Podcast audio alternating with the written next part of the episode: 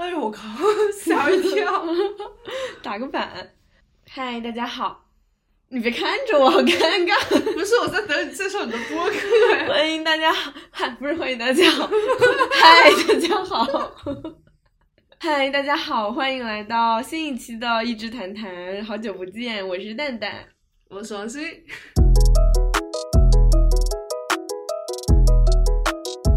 很久没有录播客了，因为最近就是如我的小红书所说，我没有什么太多的输出欲望，然后最近也特别忙，所以就没有剪视频和录播课的心情，而且也没有什么特定的话题好聊，所以就拖到了现在。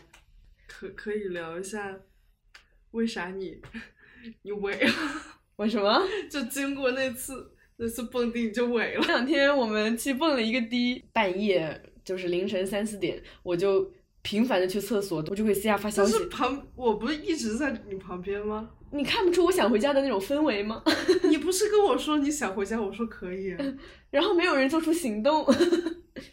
这件事情就是这样的，呃，那天也是我们王心宇同学的生日，已经过去一个星期了。哦，对了，今天正好是一周。对哦，王心宇过生日一周年，一一周快乐，谢谢。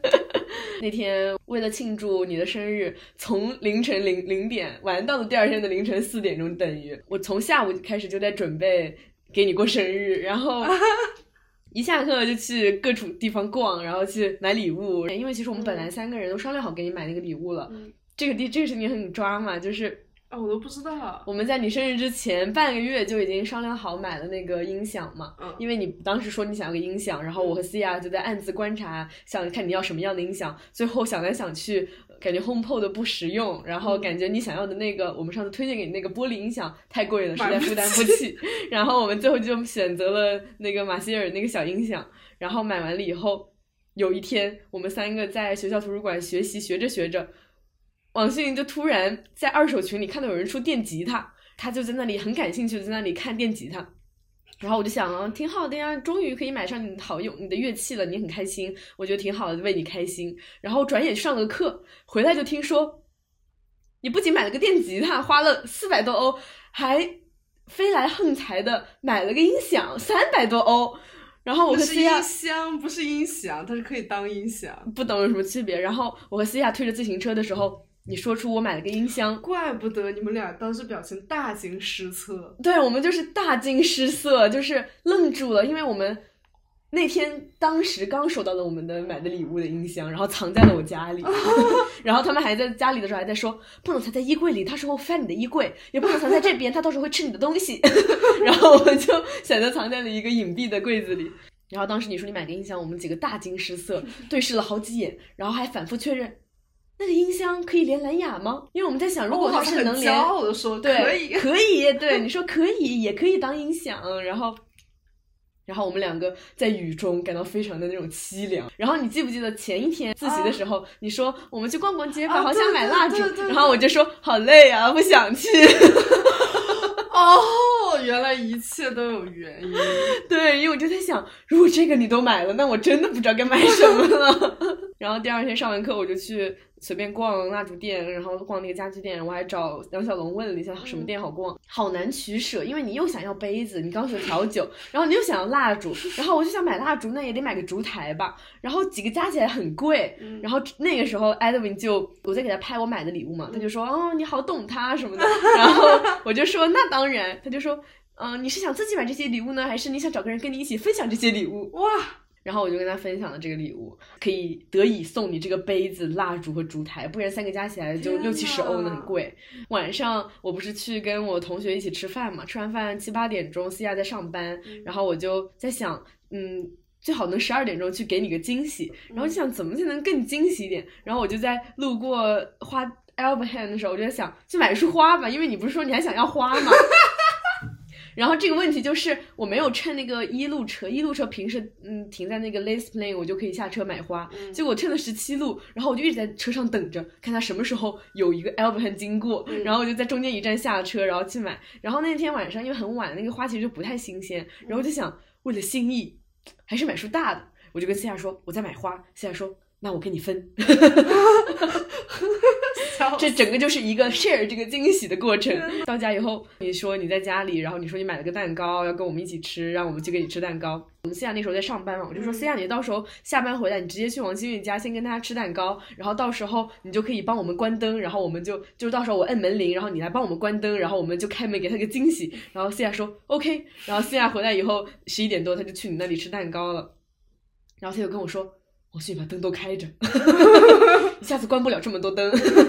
然后我们就是数着时间，然后十二点多的时候，为了给你点个蜡烛，然后还把我的蜡烛给点上了，插在我的随机一个酒瓶里。我觉得这个真的好巧，就是我那 天，因为我心想，嗯，反正明天就就是个吃饭，然后也没有什么安排，我就自己给自己过个生日好了，然后我就我就我就。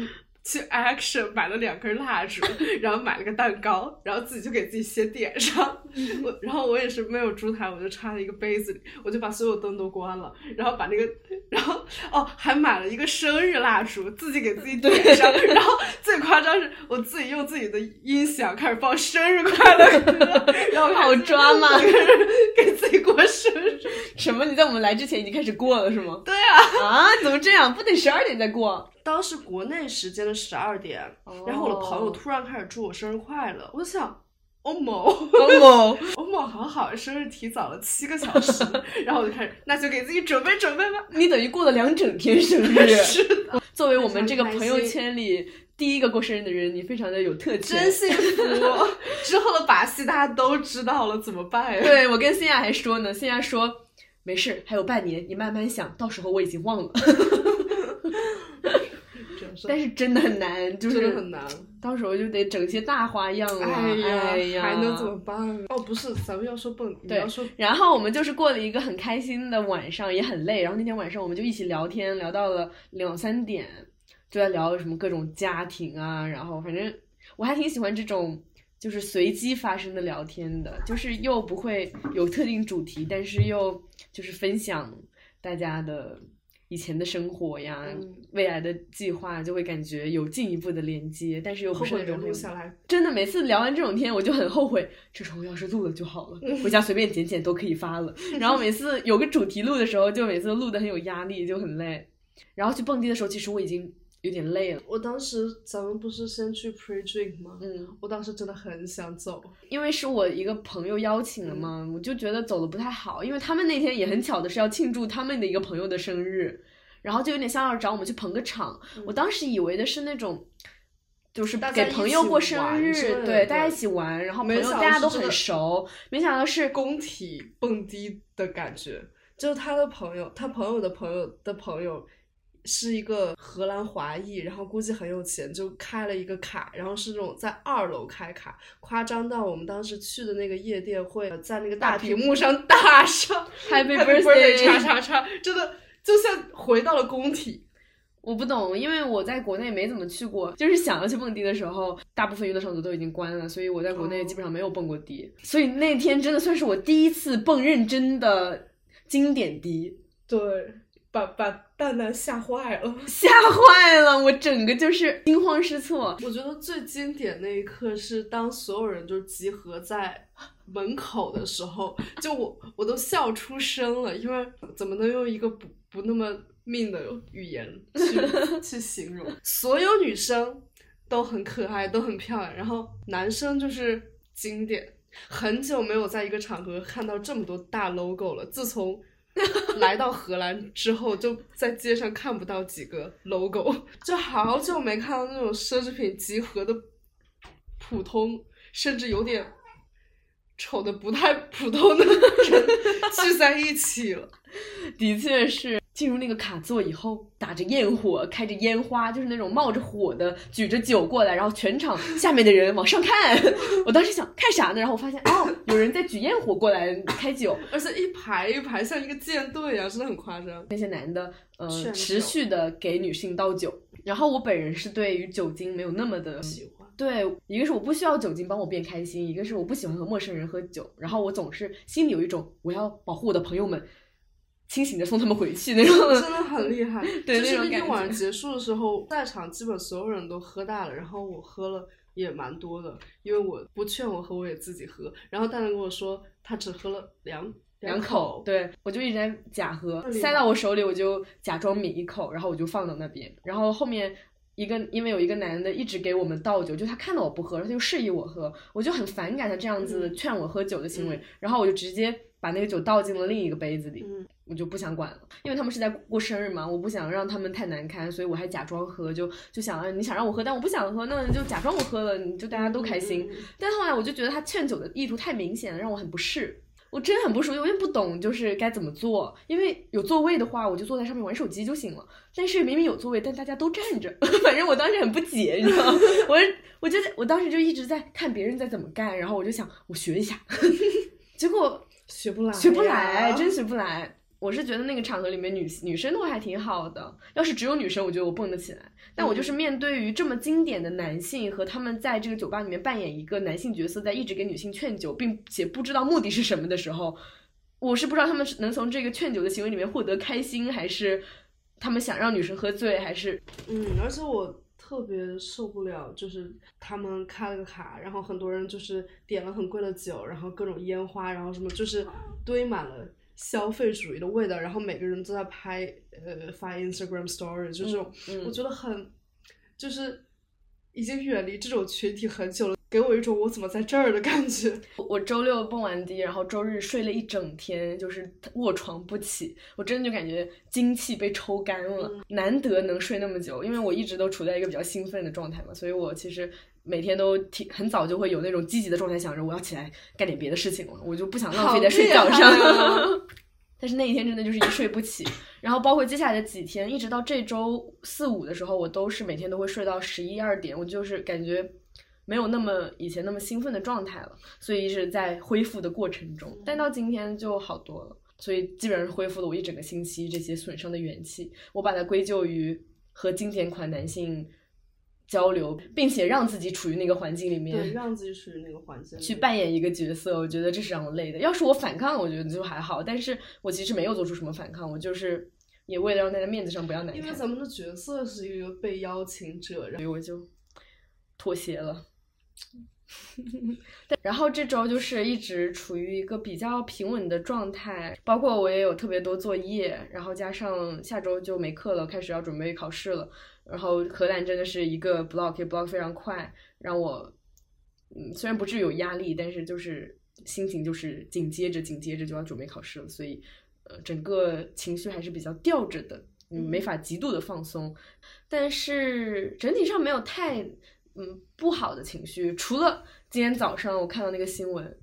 我就是半梦半醒之间，九点钟、嗯。迷迷糊糊中在微博上看到那个新疆的新闻，嗯。然后我就迷糊着流泪，你知道，就是我都不知道我在哭什么，但是我就是很痛。我看了那些照片，然后看了录音和报道。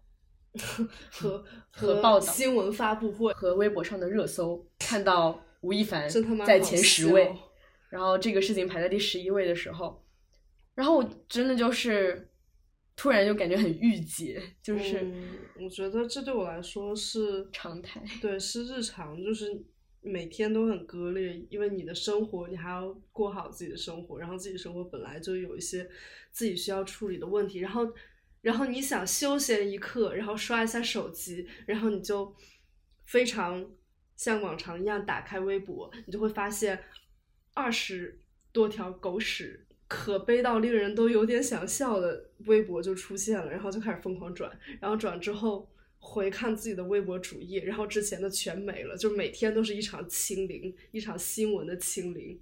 之前看到这种事件的时候，就微博上有人转提到什么什么的时候，你还会把它叫做新闻，嗯但现在就是新日常。你就知道这些东西，你当你看到一例的时候，你就知道肯定有几百例，你可能有几千例各种各样类似的案件在不同地方上演着，然后你大部分的结局都是不了了之，就是每一个人都在求救，每个人都在就像活在两个世界一样。对我来说，前段时间更像是每天看到这些消息和我正在过的欣欣向荣的生活也是很割裂的。然后我会在看到这些新闻的时候感到内疚，就是觉得嗯我怎么能若无其事的高高在上，就事不关己的去顺其自然接受我生活中这些新变化，然后为他们感到开心，会让我觉得很内疚。肯定很多人也会这样，但是我很多时候都会愤怒于自己不能处在一个当事人的位置去反抗，然后我觉得我宁愿我能做点什么，也比做不了什么好。但当然，这只是一个伪命题。嗯，没有人能选择，都是都是被选择的。我朋友今天给我发消息说，觉得自己都不配快乐，就因为你每天看消息的时候，你都是经历着这种切换，这种事件和事件的切换，就是此刻的真实和远方的真实的切换。然后我就想到中二怪当时，就中二怪是一个博主，然后他之前发过一个微博，说什么我忘记具体了，大意就是我知道这个世界上有很多值得你去恨，但你不一定一定要带着恨意去生活。就当时看到，我觉得有被宽慰到，调整好自己现实生活中的状态和能量之后，才能有更大的精力去投入到愤怒和对现在在发生的事情的关注上。对，但是对我来说，我在我日常生活里的我的状态是很稳定的，嗯 然后我大多数时候我也是感到开心的，我的能量场也是比较高的。嗯 但是在面对于这些新闻、这些事件，那种束手无力的感觉，还是让人很很悲哀的。我觉得这是每个人都在体验的这种情绪。而我觉得好事是我们能感受到这种力量越来越被凝结了，这是我唯一看到的一点开心的事情。嗯 因为就算在不久之前，还是一个如果你说一些不好的话，会有无数的人来反击你，因为他们看不到不好，所以他们不意识到这不好。现在这个环境，起码是我们都感受到了愤怒，都感受到了悲哀，然后我们都发现了不对。我觉得，或者是之前是有的人闭上了眼睛，然后觉得嗯，我过得挺好啊，然后但现在的状态是。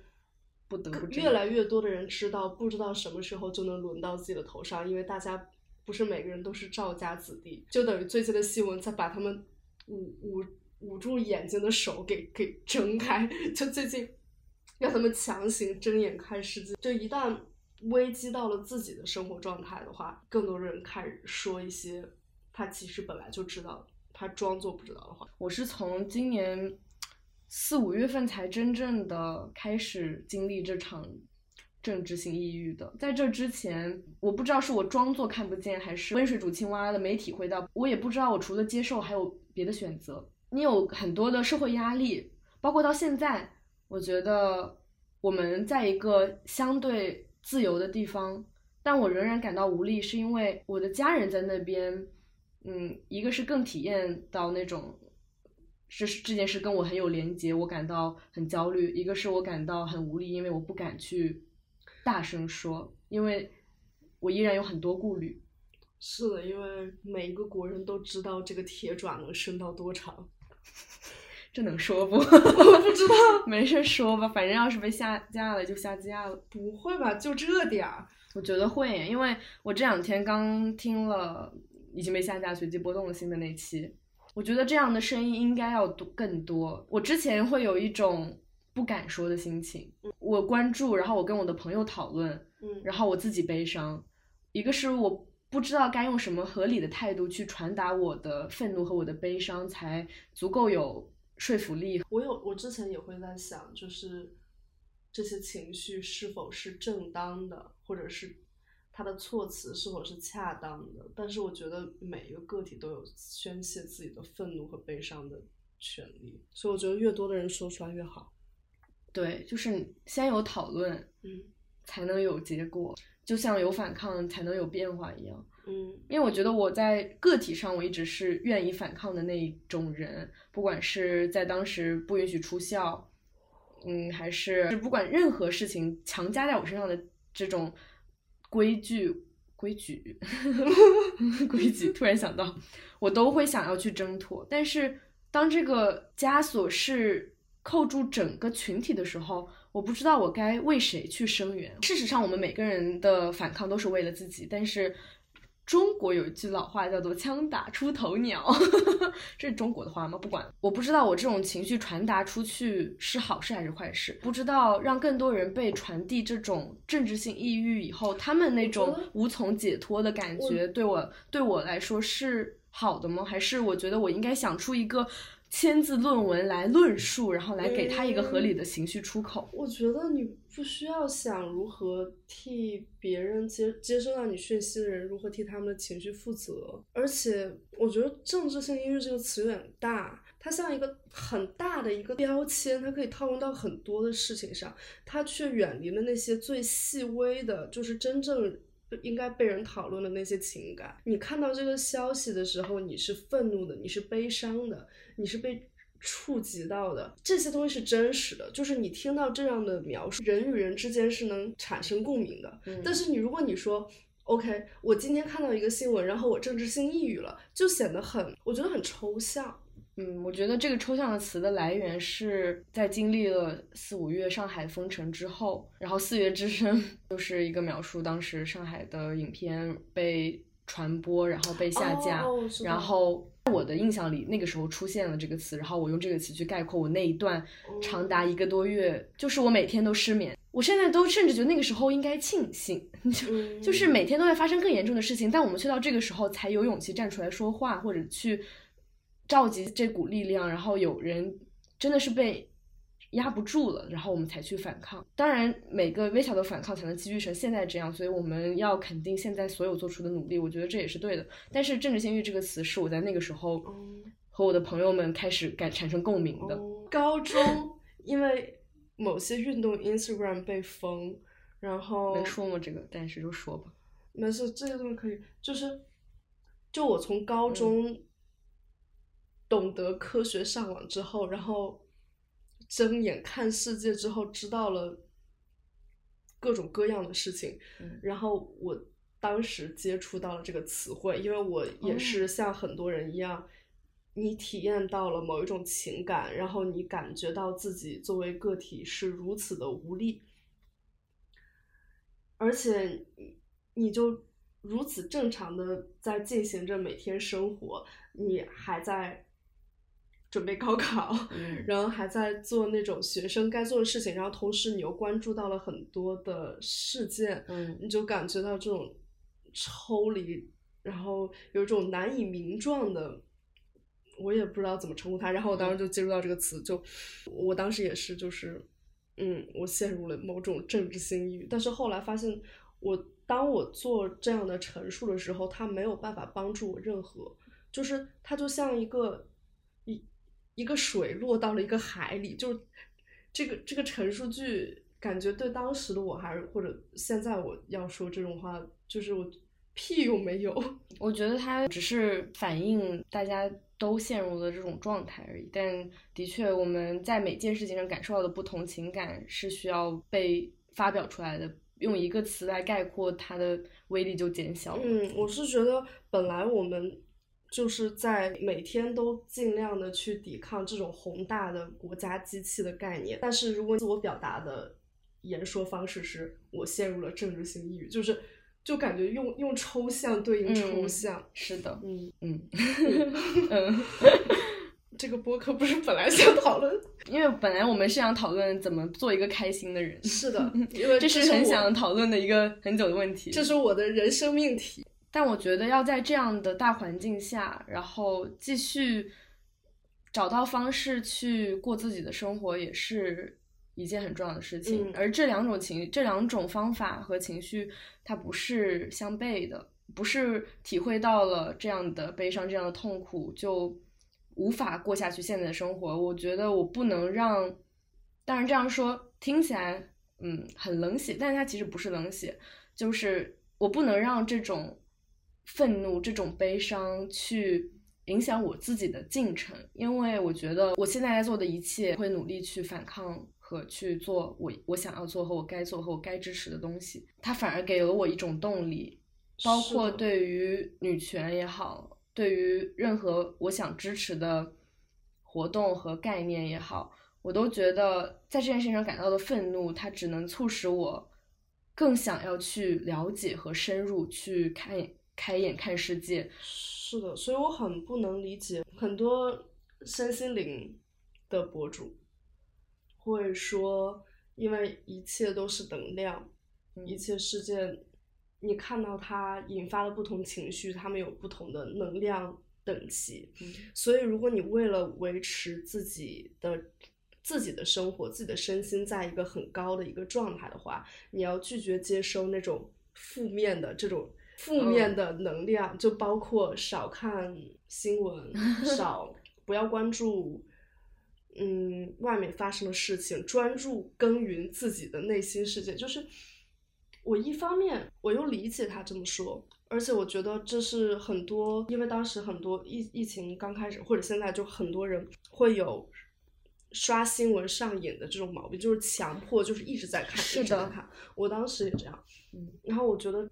如果一旦出现这种现象，你去抛掉手机，专心自己的生活，是一个非常好的自救手段。但是，我还是会质疑，就是这种言论它是否有点太二分法了？就是，但我还没想明白，我还在想。我觉得它只是针对于已经属于完全陷入那个漩涡，并且把自己陷进去了的人，因为。真的会有很多人，包括我当时四五月份那个时候也是，我真的每天晚上，我朋友也这样子，就是我们每天到凌晨六七点我们都睡不着。是的，尤其是四月之声那个视频看完了以后，我真的一个晚上就通宵到天亮。然后包括那段那一整个月，我基本上每天的睡眠时间就只有三四个小时，包都是非常短暂的睡眠，而且是很质量很差的。然后我知道我得去学习，我得去做我该做的事情，但是。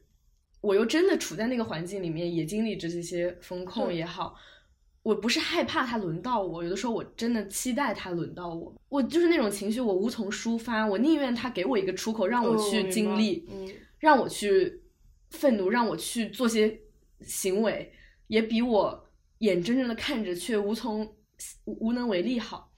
但是，我觉得现在我仍然处在一个。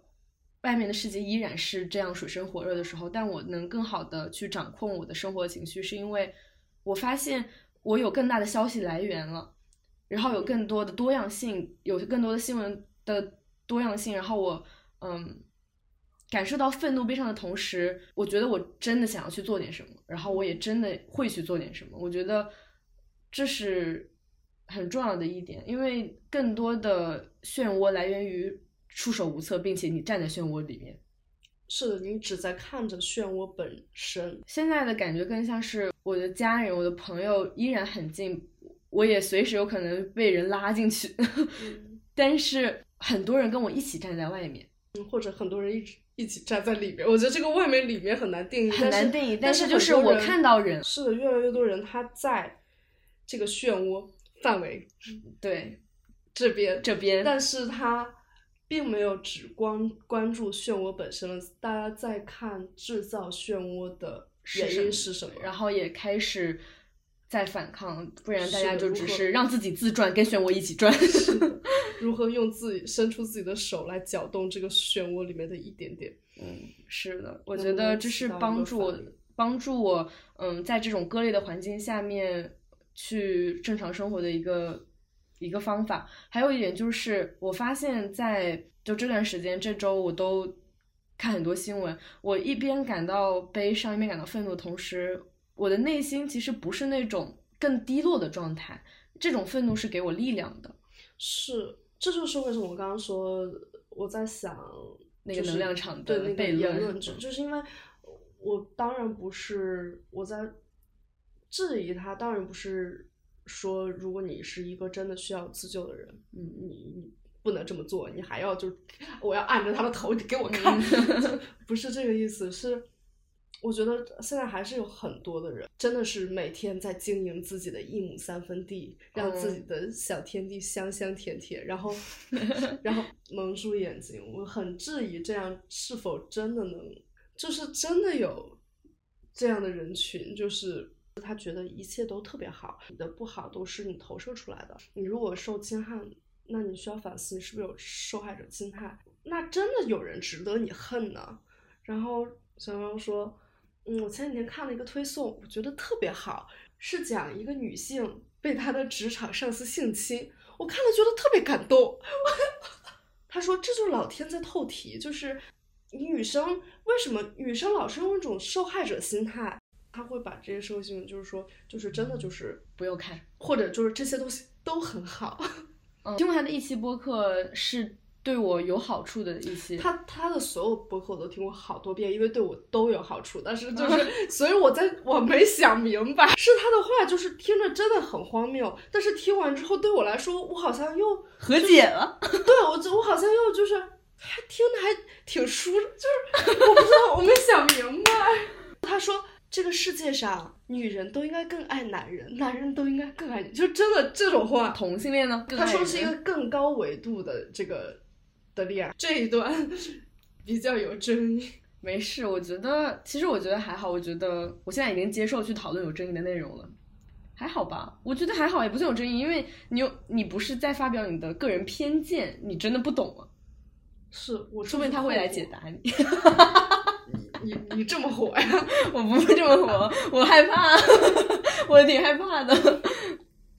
嗯，对我来说是我之前也听了你给我分享那种关于能量的玄学的东西，我不否认它有它的合理性，只是对我来说，我好像暂时没到那个维度需要去引用它，而且我觉得自身本来就很玄学吗？不是很够用了。但我之前听过他的一期是，嗯，关于对所有事情说谢谢你，我爱你的那期啊，我知道，对他确实给我一种。虽然有点听不懂他在说什么，但是听完以后好像确实有点豁然开朗呢。对 他，他是就一个疗愈办法。我我甚至还看完了那本书。哎，算了，这这这种书我都看了。看来还没暂时没领会其中境界，还在。我觉得你在不知道的时候已经这么做了，就是因为你，哎，我我忘记什么事情了，就是你什么事儿都能觉得好。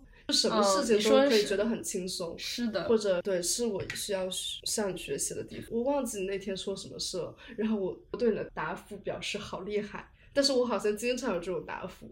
对我来说是，呃，这种感觉是我生活里面发生的一切糟糕的事情都算不上糟糕，因为。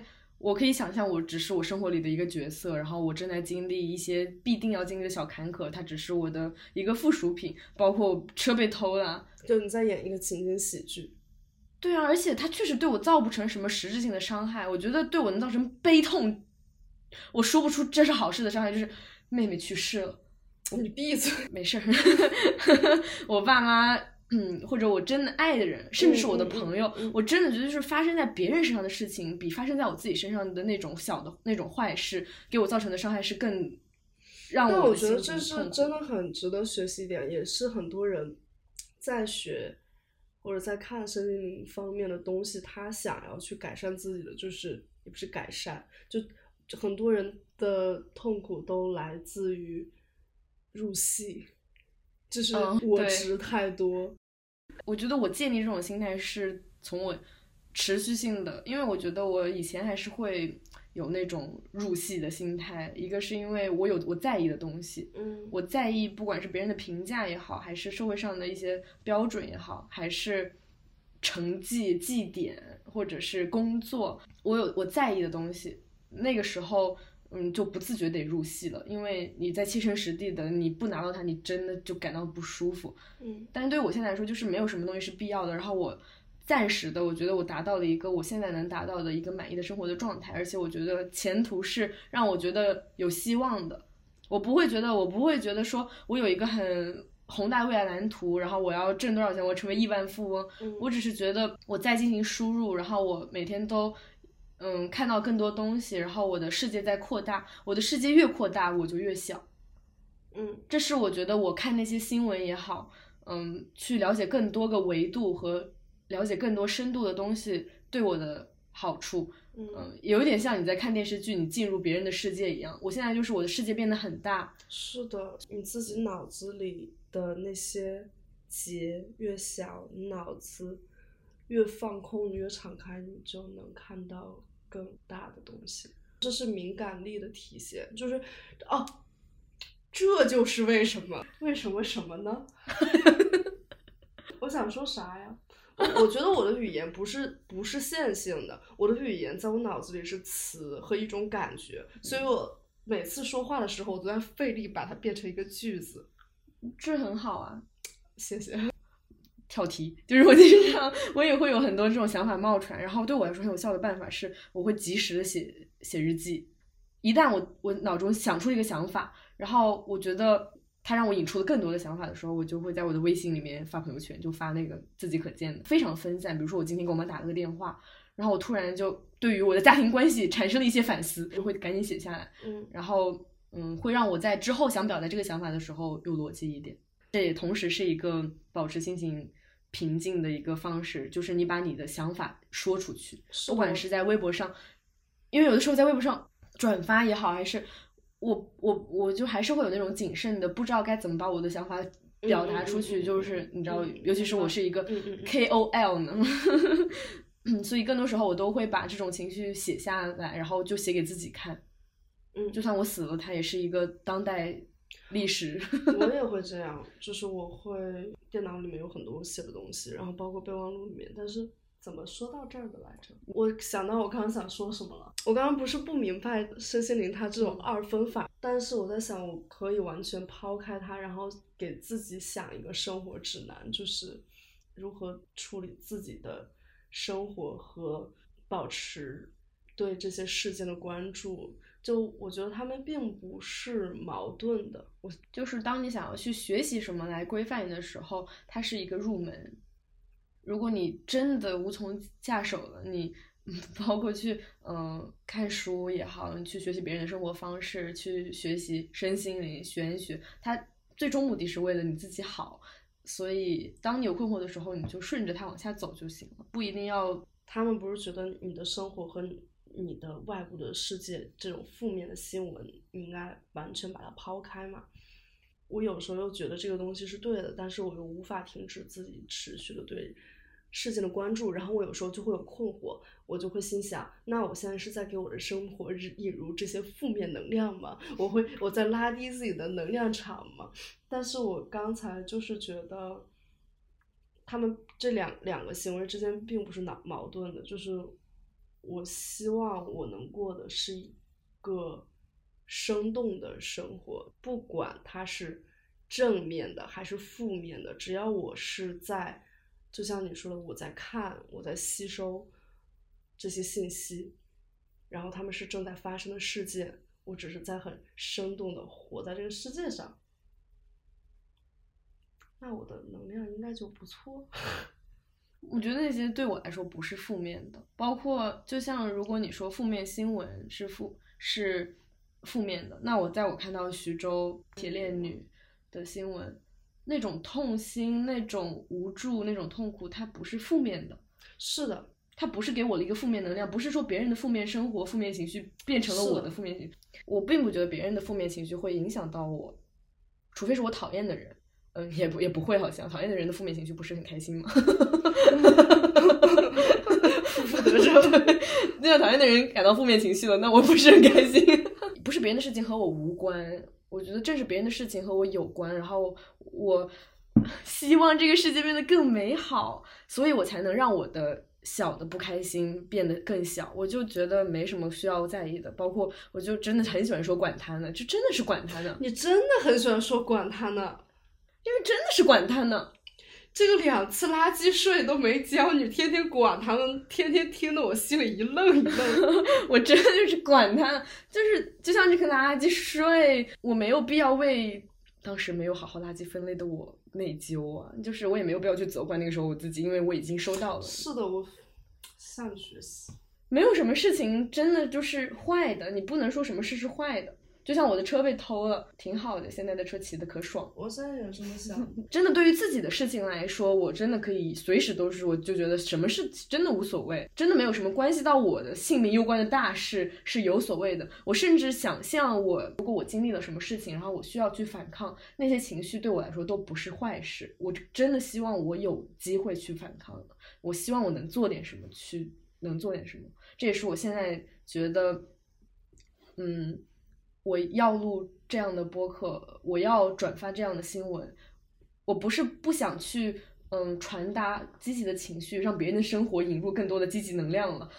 我只是觉得，大家都能做到，大家都应该要做到这样，我们才能把这些愤怒汇聚起来，成为能做点什么的是力量，而不是嗯，我们假装岁月静好，就不一定是假装岁月静好，你可以在你的生活里面岁月静好，这没什么，但是关注这些事情本身不是打破你岁月静好的一件事情，反而它让我更有动力。疫情还有这种新闻和女权那些事情是可以类比的，还需要做出反抗，还需要进步，一直需要进步的事情。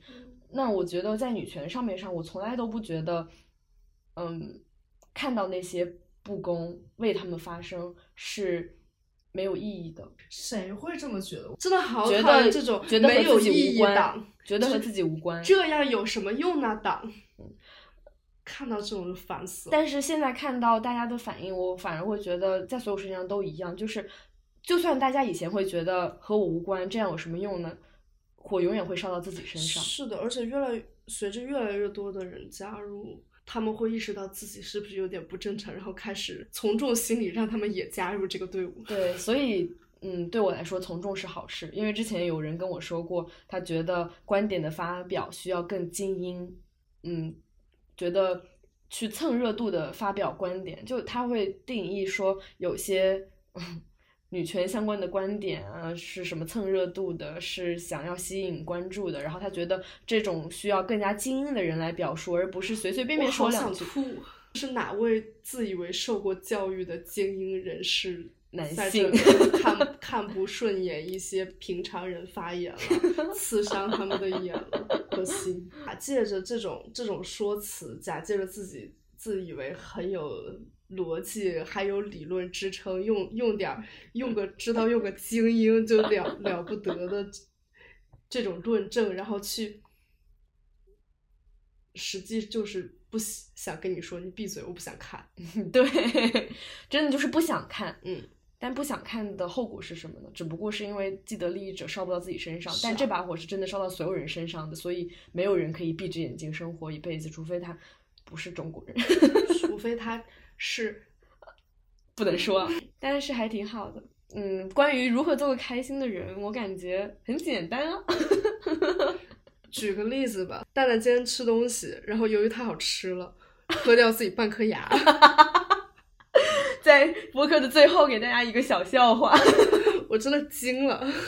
真的很震惊，因为不知道为什么，自从打了舌钉以后，我经常会咬到自己，不管是咬到舌头咬破也好，还是咬到舌钉也好，包括之前钉子太长嘛，所以我今天咬到的时候，我以为我咬到舌钉了，就很刚嘣一下，大家都听到，大家都愣住了，然后我又继续吃了吃，而且我停不下来再吃那个煎饼，就算咬掉了，我就在一边跟他们说。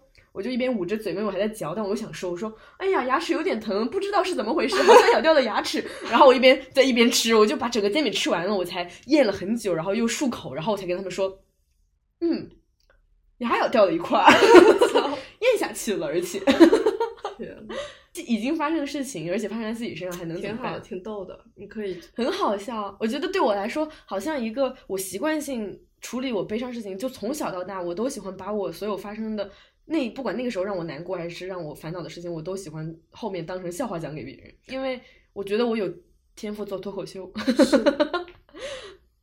我想过呢，你知道有有一个美剧叫《消消气》吗？没有。是一个呃它的主角，包括它的编剧都是那个 Larry 什么，哎，无所谓了，就就这个人，总之很好看，嗯，就很像，很像，很像，很像你。然后谢谢。但其实他没有他他的他在剧他在剧中是一个非常讨人厌的人，但他谢什么谢事情不就他什么事情都可以变得很好笑，就是日常都是很好笑，但又不是那种真的让人就是让人大笑那种，呃，对，让人小笑，就是他不是在刻意的诙谐，他是生活的很诙谐。我我朋友这样问过我，嗯他就觉得我就是有的时候我不开心，但是我还是不管是我在假装无所谓，还是我真的无所谓，我就是因为我在我开始做无所谓努力阶段的以后，我已经不再有真的会让我悲伤到一定程度和入戏的体会那种情绪的能力了。嗯，我变得浮于表面，我真的不再有那种悲伤了，因为真的对我是无所谓的，但是你为什么觉得这就是表面呢？为什么这不是一种真实呢？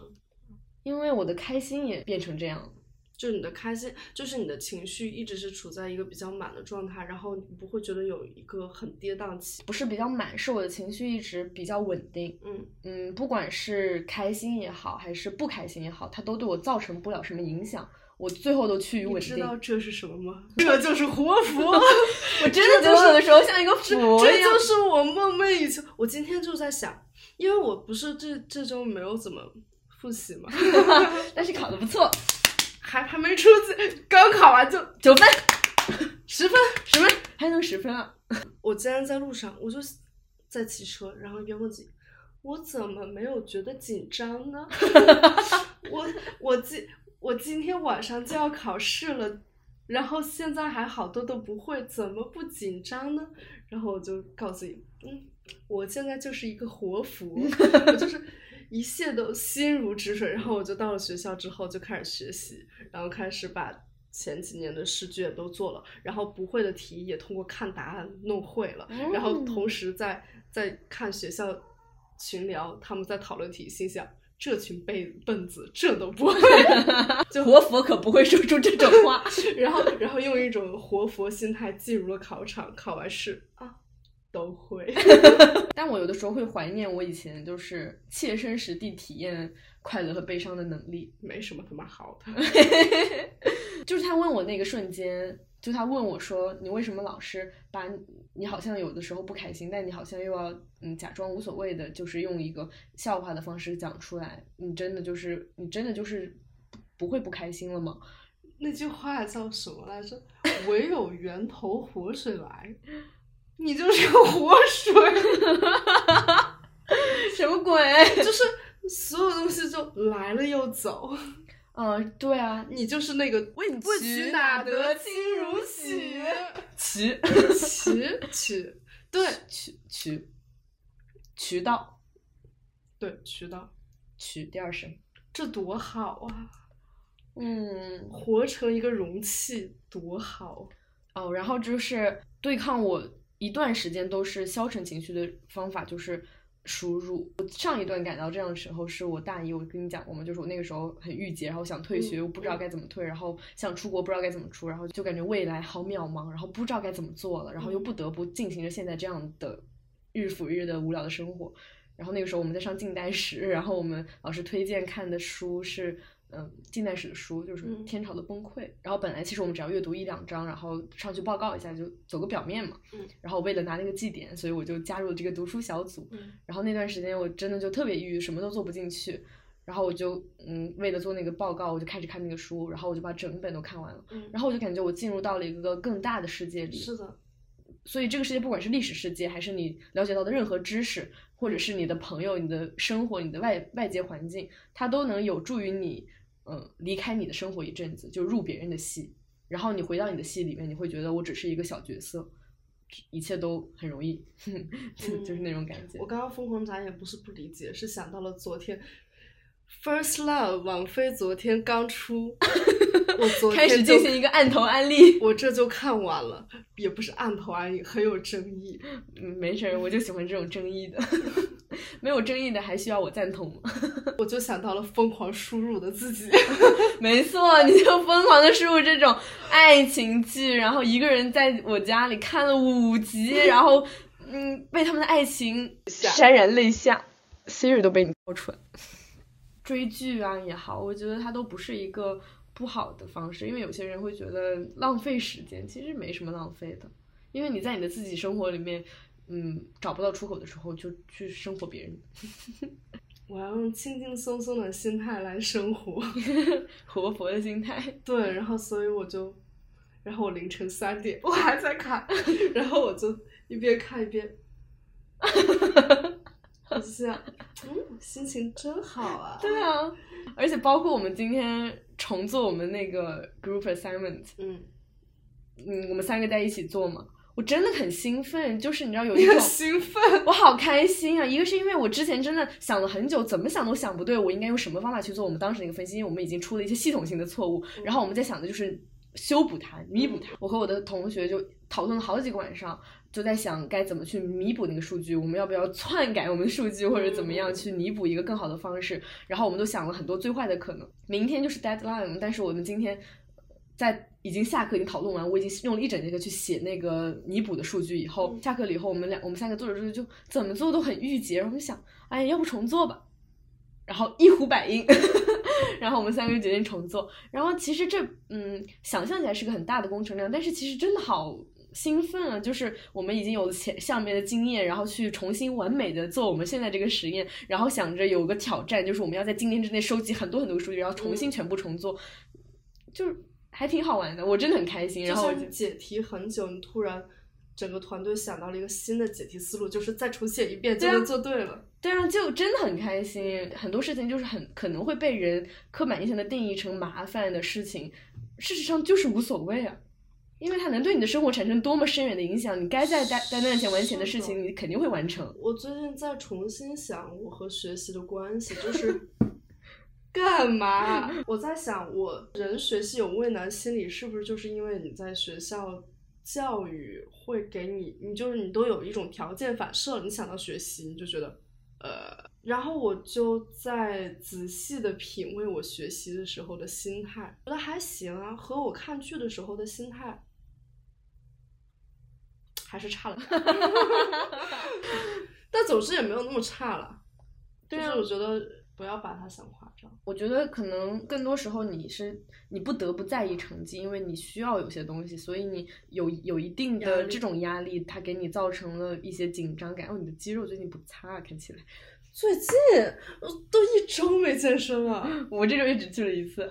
下周就上 pump 课，对，然后我就感觉其实你学习的状态其实还是挺好的，而且你每次解出题，你真的很开心。对我来说，就是我真的感觉我来了荷兰以后啊，就我之前的学习，我真的有种我不知道在学什么，包括可能是因为我学的是电影，学不出什么东西来。